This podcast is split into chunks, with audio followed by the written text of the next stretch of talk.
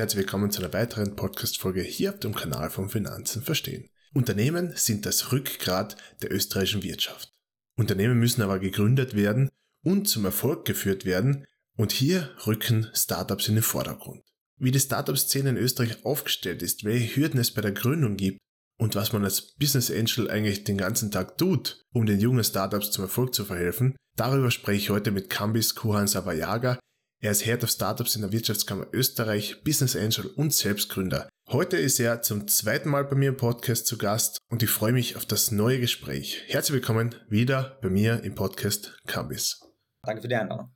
Beim letzten Mal haben wir schon ein bisschen über das Thema Startup geredet, ähm, aber auch mehr zu dir als Person. Und heute möchte ich einmal das Thema Startups und generell äh, Angel Investment und so weiter einfach das Thema ein bisschen mehr beleuchten. Im Jahr 2022 gab es in Österreich eine Milliarde Euro an Investitionsvolumen im Silicon Valley Vergleichsweise in den USA lag es bei 221 Milliarden. Also im Vergleich zum Silicon Valley ist es ein massiver Unterschied. Und wie wettbewerbsfähig ist der Standort Österreich für Startups in der internationalen Betrachtung? Zuerst denke ich mal, ist der Vergleich nicht der richtige, weil hat zwei Faktoren. Erstens, ähm, also dieses Ziel, dass Österreich das nächste Silicon Valley ist, davon halte ich jetzt nicht so viel und habe es auch nie, nie wirklich viel davon gehalten, weil ich finde, der Vergleich hinkt einfach äh, nach.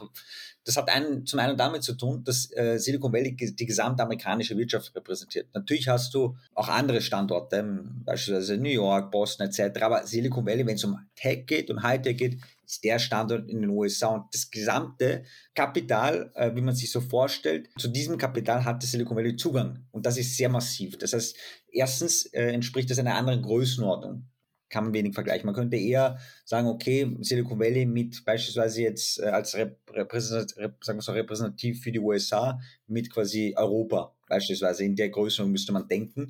Österreich alleine ist da viel zu klein. Das zweite ist die Zeitkomponente. Äh, das Silicon Valley hatte jetzt nicht vor 10, 20 Jahren begonnen, sondern die ersten Entwicklungen waren schon in den 50er, 60ern. Daher kommt auch der Name Silikon, also quasi Silizium.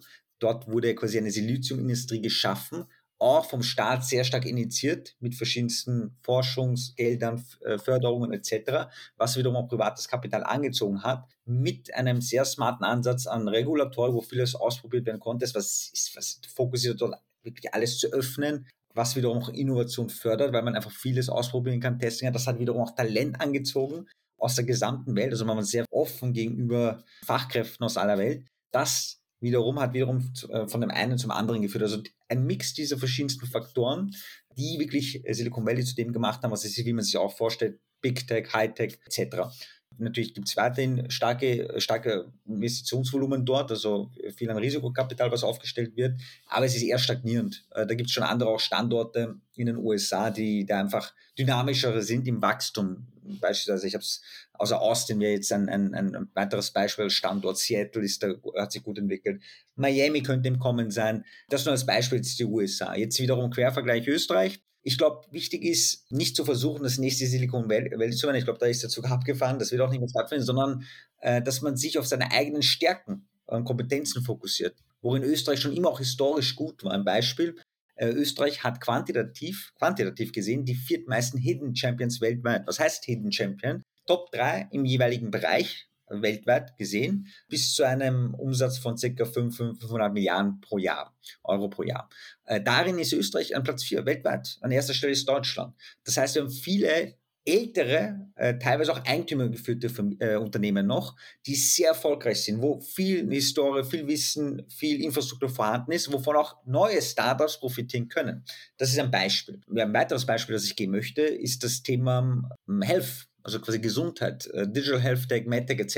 Wir haben viele, vor allem in Wien und Niederösterreich, viele äh, Unternehmen, globale Unternehmen, global agierende Unternehmen in Österreich, die seit Jahren Research und Development machen. Es gibt viele Forschungsgelder auf nationaler Ebene, auf EU-Ebene. Da ist viel Wissen und viel, viel Power vorhanden. Das sieht man auch wiederum anhand der Zahlen der Startups zum Beispiel, weil in dem Bereich sich sehr viel tut in Österreich. Also sehr viele Startups im Bereich Health Tech, Digital Health Tech, MedTech gute qualitative Startups, die auch wirklich äh, selbst stark wachsen, äh, viel an Investorengelder auch anziehen, international und sehr erfolgreich unterwegs sind. Kultur, genau dasselbe. Warum nicht, wenn es so viel an Historie in Österreich gibt im Bereich Kultur, Kunst, Musik etc., warum nicht das stärker mit Technologie verknüpfen? Warum nicht Österreich zu dem Kalttech-Hotspot weltweit machen? Das gibt es nicht so in der Form in Silicon Valley. Sie haben quasi sich angeschaut, wo sind sie stark, wo haben sie ihre Power. Mittlerweile natürlich sind sie auch breiter aufgestellt, jetzt im Silicon Valley, aber sie haben sich auf ihre Stärken fokussiert und darin auch quasi sehr viel rein investiert. Warum nicht in Österreich dasselbe machen, auf den also mit Hinblick auf die jeweiligen Stärken, die Österreich hat? Das möchte ich einfach nur mal in Kontext setzen. Das heißt, ich würde nicht uns mit Silicon Valley vergleichen, sondern mit ähnlichen Größenordnungen, mit anderen Ländern. Wo sind die gut? Äh, wo sind wir gut? Wo haben wir Schwächen? Wo können wir besser werden? Etc. Das Beispiel, das du vorhin mit dem Investitionsvolumen gegeben hast, und dann möchte ich zum Thema Zeit kommen, weil in meiner ersten Folge habe ich auch über das Thema Zeit, die Zeitkomponente gesprochen. Dasselbe ist auch hier, wenn es darum geht, ein, ein Ökosystem zu schaffen. Das braucht Zeit. Äh, Silicon Valley wie gesagt, in den 50er, 60er Jahren begonnen, Israel vor 30, 40 Jahren, UK vor 20 Jahren, Österreich, wann hat es begonnen? 2009, 2010 herum, also plus minus 10 Jahre. Äh, und so lange braucht ein Ökosystem, bis es wirklich entwickelt. Ein Tech-Ökosystem, ein Startup-Ökosystem, weil du brauchst Zeit, du brauchst Talent, du brauchst Kapital, du brauchst richtige Regulatorik, du brauchst die ersten Erfolgsfälle, was wiederum auch andere international anzieht. Und in Österreich hat es auch gedauert, plus minus zehn Jahre, ein bisschen mehr. Äh, und dann plötzlich hatten wir die ersten Unicorn-Events, Startups mit einer Bewertung von einer Milliarde aufwärts, äh, was plötzlich international etwas ausgelöst hat, mehr Aufmerksamkeit. Hey, da ist ja was in Österreich, da gibt es ja. Und dann hat man sich angeschaut, was gibt es da?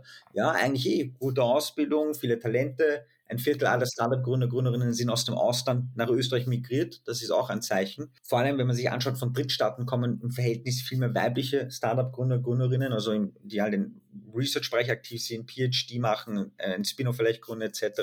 Während der Pandemie, da gab es so ein Schaltjahr, so das war 2021 sogar, da hat es begonnen. Plötzlich haben sich die Investitionsvolumen verfünffacht. Und das hat aber zehn Jahre gedauert.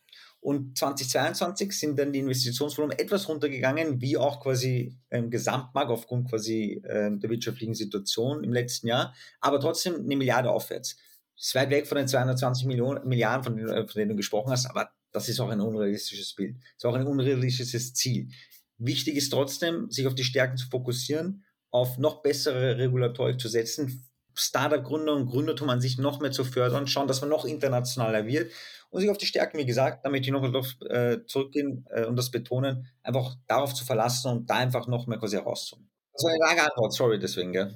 Qualität ist das, ja, ist, ist wichtig, auch im Podcast. Und wir, wir wissen ja, weil du gesagt hast, das dauert alles sehr Zeit, ja, das, das ist sehr wohl klar und man, man weiß ja, dass die Österreicher eigentlich eher so die konservative Einstellung haben. Und was es geht zwar schon in die richtige Richtung teilweise jetzt oder mittlerweile. Und was muss ich jetzt in Österreich an der Einstellung von den jeweiligen Gründern äh, eigentlich ändern, damit es in Zukunft mehr von diesen spannenden Unternehmen gibt, die vielleicht da nicht nur Hidden Champions sind, sondern vielleicht da noch außen hin anders auftreten?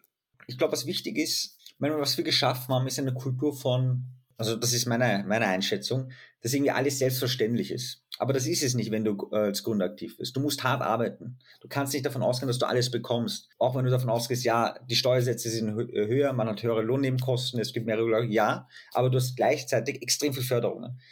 Österreich ist, das ist zum Beispiel eine unserer Stärken, auf Platz 1 weltweit, wenn es um, äh, um frühphasige Förderungen für Startups geht gibt es Auswertungen, Global Entrepreneurship Monitor. Äh, da wird sehr viel gemacht, was auch gut ist, weil es das Ganze, das Ganze noch mehr stärkt und initiiert, aber es darf nicht eine Kultur vorhanden sein, wo man denkt, alles ist selbstverständlich. Nein, du musst hart arbeiten, du musst diszipliniert sein. Nicht alles ist selbstverständlich. Manchmal geht es nach oben, manchmal geht es nach unten. Ich glaube, das ist ganz, ganz wichtig, dass man das sich verinnerlicht, äh, dass man einfach hart für etwas arbeiten muss äh, und man dem Ganzen noch Zeit geben muss. Und das Zweite ist einfach noch viel internationaler zu denken und auch zu handeln. Nicht jetzt nur Österreich und dann Dach und dann Westeuropa. Nein. Wie kann ich ein Problem global lösen über die Zeit? Und dann auch die Maßnahmen setzen und auch so zu agieren. Nicht nur darüber zu reden, nicht nur darüber zu denken, sondern es wirklich umzusetzen. Das ist ganz, ganz wichtig. Und da hilft es natürlich, wenn man sich einfach mit internationalen Gründern und äh, Tech-Ökosystemen einfach austauscht und immer schaut, okay, wie machen es die anderen etc. Also diese gegenseitige Vernetzung. Darauf würde ich achten und ich glaube, das braucht man einfach noch mehr in Österreich. Absolut, ja. Und, und das Stichwort Gründung. Mit, welchen bürokratischen Hürden haben jetzt Gründer dann in der Startphase zu kämpfen? Ich meine, da bist du jetzt ja sowieso der, der Profi in dem Ganzen mit Head of Startups. Welche Hürden sind da für viele Startup-Gründungen eigentlich aufgelegt in Österreich? Ja, also ähm, das eine ist mal, muss man eine Übersicht scha schaffen, oder? Hast du, hast du die Übersicht oder nicht? Ich meine, äh, ich kann mich erinnern, ähm, das ist, bevor ich angetreten bin, immer auch das Feedback, es ist zu unübersichtlich. Wir wissen, es gibt viel, aber es ist trotzdem irgendwie, die Guidance fehlt. Ich meine, mittlerweile gibt es so, so nette Plattformen wie ein Startup Navigator auf dem, auf dem Unternehmensservice-Portal. Es gibt eine Startup Landscape Austria, wo man quasi gesamtheitlich sieht, was gibt es für Startups in Österreich und Investoren. Es gibt einfach viel mehr.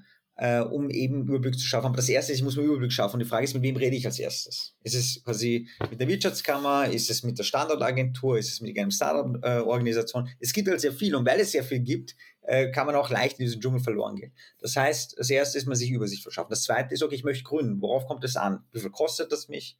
Brauche ich einen Anwalt? Brauche ich einen Notar? Wie schaut es mit dem Gesellschaftsvertrag aus? Ähm, wie lange dauert das Ganze? Wie funktioniert das mit dem Firmenbuchgericht? Bekomme ich irgendwelche Förderungen wie Neuför Neuförderungsgründungsgesetz etc.? Das sind alles Sachen, die teilweise natürlich erstens offene Fragen sind, die beantwortet gehören, die auch Zeit kosten und die natürlich dazu führen, dass halt ähm, manche Gründer und Gründerinnen einfach ähm, das Gefühl haben, hey, das ist dann auch etwas zu viel, äh, es könnte eigentlich schneller gehen. Ich möchte aber da auch unterscheiden, ein Einzelunternehmen in Österreich kannst du relativ schnell äh, als, also als, als EU-Bürger zumindest, relativ schnell online gründen. Alles digital über das USB-Portal. Bei einer Kapitalgesellschaft, eine GmbH, ist es wiederum anders. Du brauchst einen Gesellschaftsvertrag, du brauchst einen Notar. Und wenn du dann aus einem Drittstaat bist, dann tust du das schwerer. Ich glaube, da muss man schon sehr, sehr stark unterscheiden. Jemand, der aus dem Ausland herkommt, beispielsweise ein internationaler Studierender, wenn er aus einem Drittstaat ist, der kann nicht so leicht und schnell einfach gründen. Österreicher hingegen oder EU-Bürger, die können es leichter und auch schneller. Da haben wir viel auch rein investiert in den letzten Jahren. Als nächstes steht an, dass man wirklich den gesamten Gründungsprozess digitalisiert. Idealerweise natürlich auch nicht nur jetzt für EU-Bürger, sondern auch darüber hinaus. Das ist quasi ein, ein großes äh, To-Do, äh, weil das trotzdem eine Hürde ist, auch für, für äh, den einen oder anderen Gründer. Sehr wichtig, die Digitalisierung, ja. Und ihr, äh, du und, und andere Organisationen, ihr kämpft eigentlich seit, seit Jahren für bessere Bedingungen für die Unternehmensgründung. Und jetzt gibt es endlich Neuigkeiten von der Regierung. Ihr habt euch anscheinend jetzt endlich durchgesetzt, beziehungsweise haben sie verstanden, dass es wichtig ist. Und es soll jetzt eine neue Rechtsform kommen. Flexible Kapitalgesellschaft, also die FlexCap G. Jetzt wird die Stammkapitaleinlage auf 10.000 Euro gesenkt und die Möglichkeit, Mitarbeiter zu beteiligen, wird eben geschaffen. Was bedeutet das jetzt für Startups? Ich glaube, was wichtig zu verstehen ist, die lokalen Startup-Szenen weltweit sind zwar lokal, vielleicht physisch, aber sie sind stark international vernetzt. Das heißt, ich rede immer von so einer globalen Startup-Kultur. Wenn ich auch in Österreich gründe oder in Estland oder China, ich kann trotzdem relativ leicht mich vernetzen mit einer globalen Community. Das heißt, man weiß, was ja weltweit sich, ähm, was vorangeht, was sich tut. Das ist auch das Thema. Ein, ein Startup-Gründer in Österreich, der vergleicht sich jetzt nicht nur mit anderen Gründern in Österreich, sondern wir haben es andere Gründer auf der ganzen Welt. Sie wissen, äh, wo gibt es äh, Stärken, wo gibt es Schwächen, wo ist der Prozess einer Gründung schneller, wo gibt es mehr Zugang zur Finanzierung etc. Man hat diesen Überblick, weil diese Szene sehr stark international miteinander vernetzt ist. Und ähm, das Thema ist halt, für uns als Österreich muss man sich immer die Frage stellen, wir stehen nicht in Konkurrenz jetzt nur mit Deutschland oder der Schweiz, sondern wir stehen in Konkurrenz mit vielen Ländern weltweit, die gerade wirklich kommen, die jahrzehntelang daran gearbeitet haben, die jetzt gerade sich massiv entwickeln. Sei das in Asien, sei das im Nahen Osten, sei das in Afrika. Äh, nicht nur die klassischen westlichen Länder, die man, die man kennt, sondern viele kommen gerade. Viele haben Maßnahmen gesetzt, damit sie eben Innovation, Startup, Unternehmertum etc. fördern. Und deswegen ist wichtig, dass man eben wirklich an Instrumenten schraubt, die die Szene in eine Richtung lenken, dass noch mehr gegründet wird, dass man äh, noch mehr sich zum Standort bekennt, dass man ähm, noch mehr Aufmerksamkeit auch an, von allem bei internationalen potenziellen Gründern quasi erweckt, dass sie sagen, hier, sie kommen auch nach Österreich. Ich bin jetzt nicht nur, ich bin jetzt nicht der rein dafür weg, dass alle jetzt nach Österreich kommen müssen oder so. Man kann auch remote was gründen, man kann auch digital agieren. Aber die Fragen muss man sich stellen und deswegen sind solche Maßnahmen extrem wichtig, dass man eine, eine Rechtsform hat, die internationalen Standards in dieser Szene entsprechen, dass man eine Mitarbeiterbeteiligungs quasi Maßnahme setzt, wie es viele andere Länder machen, von Deutschland über Frankreich, die auch größer sind, die auch einen größeren Markt anbieten können. Das heißt, als kleiner Markt muss man sich ja die Frage stellen, dass man umso mehr smarte Regulatorik hat, weil man ja auch nicht nur im Wettbewerb mit anderen kleinen Ländern ist, auch mit den größeren. Und deswegen braucht man genau diese Maßnahmen. Die Mitarbeiterbeteiligung ist ein Paradebeispiel für Startups extrem wichtig, weil sie Talent anziehen möchten, nicht nur heimisch, sondern auch international. Die wissen, wie die weltweiten Startup-Szenen quasi, welche Standards dort vorhanden sind, weil eben diese Vernetzung vorhanden ist, weil sie jetzt nicht einfach lokal alles sind und man weiß, wie machen es andere Länder, wie macht es ein Chile, wie macht es ein Kanada und so weiter. Und wenn die viel besser sind in der Regulatorik, dann verlieren wir potenziell sehr viele Startup-Gründer und Gründer in der frühen Phase schon, aber auch später, wenn sie wachsen. Und deswegen braucht man so etwas wie die Mitarbeiterbeteiligung, weil das, das zieht Talente an äh, und weil das ein, eine wichtige Maßnahme für wirklich durchgehend alle Startups ist, damit sie auch Top-Leute haben. Äh, abseits davon, dass jetzt quasi jemand ein Geld, das Geld bekommt, das Gehalt, ist es wichtig, sie äh, beteiligen zu können und zwar äh, in einer Form, sodass für beide Seiten gut ist. Und bis dato war das nicht der Fall. Und deswegen braucht man diese Mitarbeiterbeteiligung, deswegen braucht man die neue Rechtsform und wir brauchen natürlich auch einige andere Sachen. Das soll ja eigentlich erst nächstes Jahr kommen, aber es ist jetzt gerade in der Begutachtung und so weiter. Und wie kann ich jetzt als Startup-Unternehmen, was heuer zum Beispiel, also vor dem Inkrafttreten von einer neuen Gesellschaftsform, kann ich da irgendwie davon profitieren dann?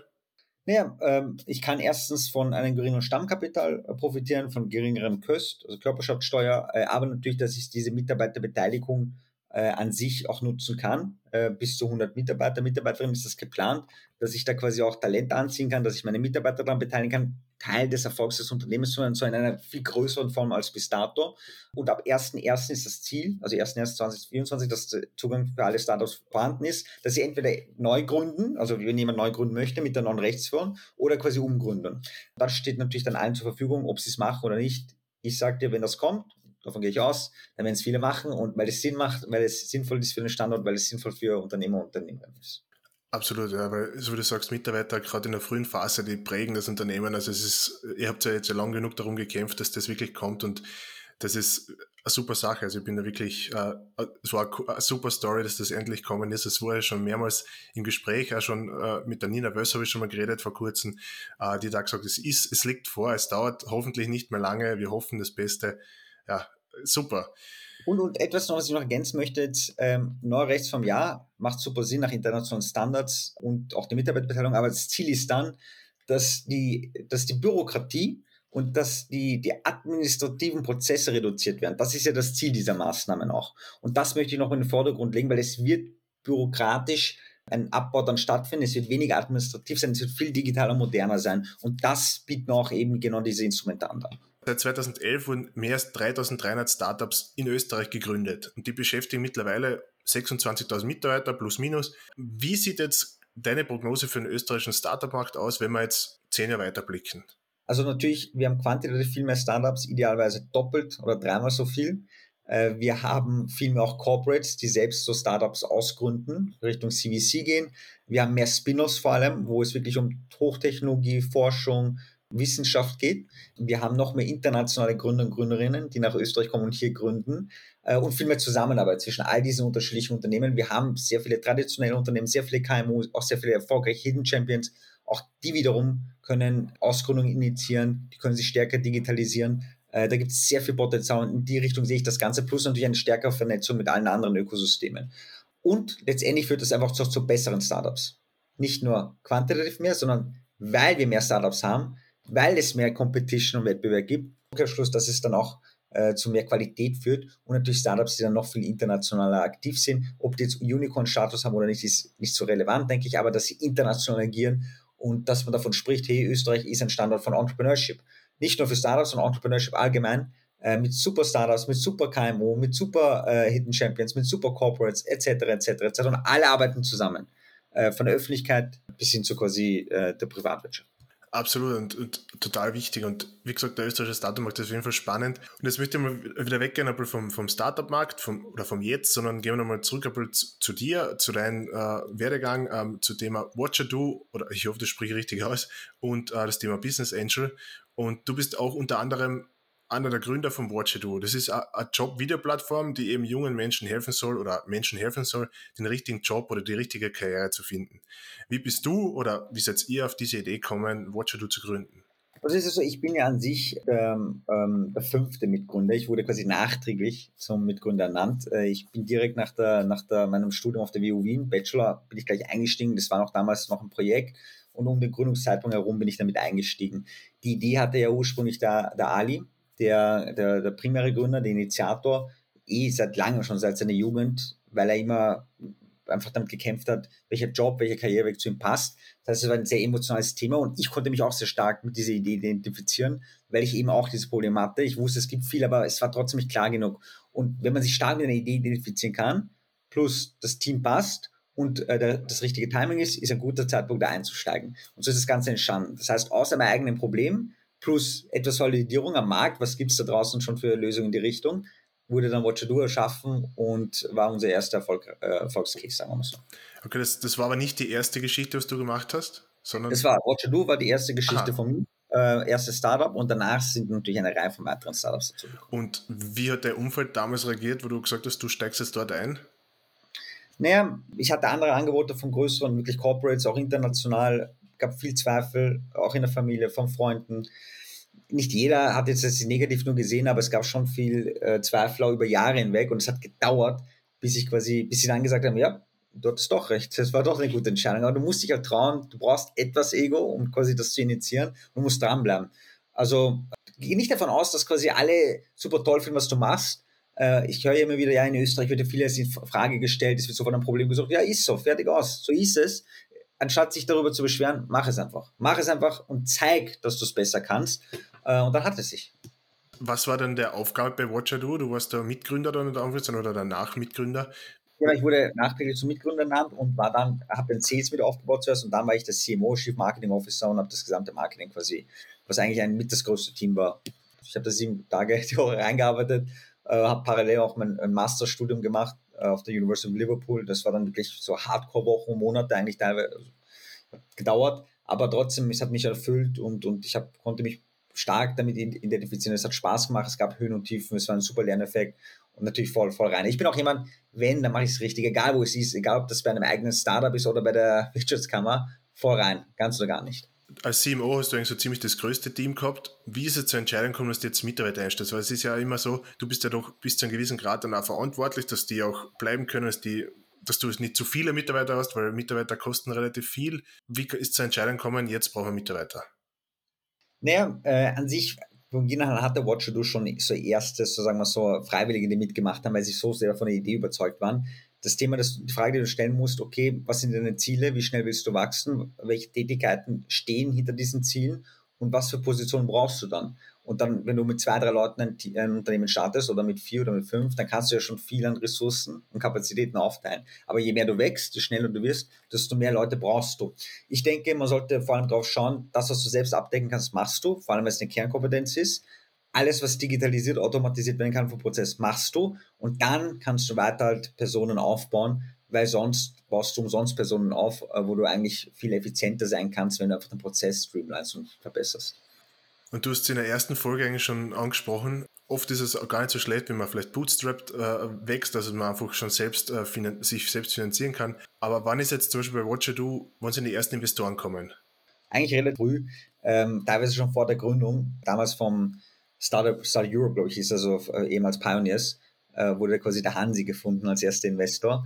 Hansi Hansmann, Selma Prodanovic etc., also sogar vor der Gründung schon, weil es schon erst, ach, es gab ja schon erste Traction, erste Erfolge und äh, dann sind sie gleich eingestiegen. Man muss es nicht so machen, man kann auch ein bisschen mehr abwarten und schauen, dass man das Geschäftsmodell aufbaut, dass es funktioniert, ins Rollen kommt. Aber es hat uns geholfen natürlich, weil wir mehr ins Wachstum investieren konnten, noch mehr Kunden akquirieren konnten, noch mehr in die Produktentwicklung investieren konnten und so weiter. Und du bist jetzt dort nicht mehr operativ tätig, oder? Nein, nein, schon. Ich bin nach fünf Jahren bin ich ausgestiegen, wie die meisten. Okay. Wie, wie war das? für dich, dass du dein Baby unter Anführungszeichen aus der Hand gibst? Das war eine schwierige Entscheidung. Ich habe schon wirklich über ein Jahr quasi damit gekämpft, weil ich nicht mehr so äh, äh, zufrieden war, nicht mehr dahinter war. Ich habe die Motivation etwas verloren. Wir hatten einen klassischen Gründer- und Management-Konflikt. War dann auch nicht mehr so quasi, wie wir uns das vorgestellt haben von der Strategie. War eine schwere Entscheidung äh, für alle sicher, aber hat gepasst am Ende. Du investierst ja privat auch in Startups anhand welcher Kriterien beurteilst du jetzt, ob ein Start für dich persönlich oder für Vermissen und Founders of Europe, weil du bist ja auch mit dabei, als Investment in Frage kommt oder eben nicht? Das hängt davon ab, in welcher Phase du einsteigst, ob es Pre-CDC, Series A etc., aber je früher, natürlich, desto entscheidender ist das Team. Also, wenn das Team für dich nicht passt, dann macht es eh nicht Sinn zu investieren. Das Team muss für dich passen, von den Kompetenzen, von der Erfahrung, wie du sie einschätzt und auch einfach äh, zwischenmenschliche untereinander, weil du bist ja dann im Austausch ständig mit ihnen und wenn das nicht passt, dann, dann würde ich es gleich lassen. Aber das Team alleine hatte ich jetzt nicht nur quasi nur das und fertig aus, außer es ist wirklich überdurchschnittlich oder exceptional, was jetzt nicht oft der Fall ist. Darüber hinaus aber vor allem der Markt natürlich. Gibt es ein Product Market Fit? Gibt es erste Kunden? Gibt es erste Traction? Wie schaut die Konkurrenz aus? Äh, und für mich mittlerweile ist sehr, also alles, was Richtung so Deep Tech geht, Forschung, Research, Spin-offs, künstliche Intelligenz, das ist spannend, weil da wirklich Differenzierung stattfindet. Ich möchte viel mehr in Must-Have-Produkte investieren als Lifestyle-Produkte, die nice to have sind. Etwas, was wirklich äh, die Gesellschaft verändert, grundlegend. Das ist, was für mich sehr spannend ist, aber mittlerweile natürlich sehr breit aufgestellt, äh, vor allem weil natürlich, auch wenn es vielleicht ein Lifestyle-Produkt ist, das Team vielleicht super ist. Also Impact ist wichtig. Du kannst ökonomisch machen, du kannst es ökologisch machen oder sozial. Am besten alles drei. Und es führt dadurch zu einer gesellschaftlichen Veränderung. Impact braucht auch Zeit. Es kommt nicht von heute auf morgen, sondern es braucht etwas Zeit. Auch die, die Aufnahme, dass die Leute auch verstehen, das ist jetzt doch wichtig oder das brauchen wir jetzt doch. Das ist ja oft, viele Sachen muss dann kommen, die braucht man oder schaut am Anfang so aus, als würde man es nicht brauchen. Aber dann kommt man drauf, okay, das ist vielleicht doch gar nicht so blöd. Und du siehst ja wahrscheinlich massenhaft ähm, Businesspläne und so weiter und so fort. Und gibt es Fehler, die du bei Startups immer wieder siehst, die man aber vermeiden kann, gleich am Anfang? ja, wenn du wirklich noch nicht wirklich genug Recherche gemacht hast bei deinen Kunden, wenn du den, den Markt nicht wirklich gut kennst, deine Zahlen nicht gut kennst, wenn du zu sehr abhängig bist von Investorengelder oder Fördergelder, wichtig ist auch sehr äh, flexibel zu agieren, also zu pivotieren, wenn der Markt quasi es fordert, die Einstellung zusammen auch loszulassen, wenn es notwendig ist. Und dann, da, und ganz wichtig, trotzdem konsistent zu bleiben. Du musst dahinter bleiben. Du kannst nicht alles short-term orientiert äh, äh, umsetzen, sondern Du brauchst einen längeren Zeitraum. Das ist ganz wichtig. Das heißt, dranbleiben, schauen, dass du äh, proaktiv kommunizierst und auch vor allem Feedback einholst und offen für Feedback ist und nicht denkst, dass du alles besser weißt. Manchmal weißt du es, aber manchmal nicht. Und jetzt abschließend noch in, du hast zwar schon KI angesprochen und so weiter, aber in welchem Bereich siehst du jetzt die derzeit größten Chancen in der Startup-Szene? Vielleicht kann man das irgendwie Top 3, Top 5 oder sowas. Wo siehst du die größten Chancen? Nee, wenn du sie anschaut, wenn du mich fragst, wofür steht Österreich, äh, gibt es verschiedenste äh, Verticals, die sehr relevant sind. Das kann man anhand der Investitionsvolumen zum Beispiel definieren. Man kann sagen, wo ist das meiste Geld reingeflossen, da muss irgendein Potenzial sein. Beispielsweise Transportation, also Transport, Mobilität, Logistik, Nummer eins Investitionsvertical in Österreich im letzten Jahr. Geht auch viel Richtung halt Green Tech, Climate und so weiter und, und äh, Effizienzsteigerungen. Da ist, was tut sich extrem viel, das ist ein Riesentrend. Dann natürlich alles, was Richtung äh, medizinische geht, Gesundheit, Digitalisierung, Medizintechnologie, all das ist sehr interessant. Insgesamt generell halt äh, Klimatechnologie, Umwelttechnologie, also Climate Tech, auch sehr, sehr spannend. Da tut sich sehr viel und zum Beispiel, ich habe es vorhin erwähnt, in Österreich natürlich das Thema Kultur, Kultur, Kunst, Musik etc., Culture Tech. Also das sind so spannende Themen für mich, aber insgesamt würde ich mir anschauen, was tut sich auf den Unis, auf den Hochschulen, was gibt es da für Technologien, wo gibt es viel Research, das nennt sich dann schön Deep Tech. Das ist für mich, wo ich denke, da gibt es sehr viel Potenzial äh, und da wird sich noch einiges tun. Dann sage ich nochmal herzlich Danke, Cambius, für das zweite Interview. Es war wirklich sehr spannend und ja. Ebenso, gell? Vielen Dank. Hat mich auch sehr gefreut, gell? Danke, ciao. Danke dir.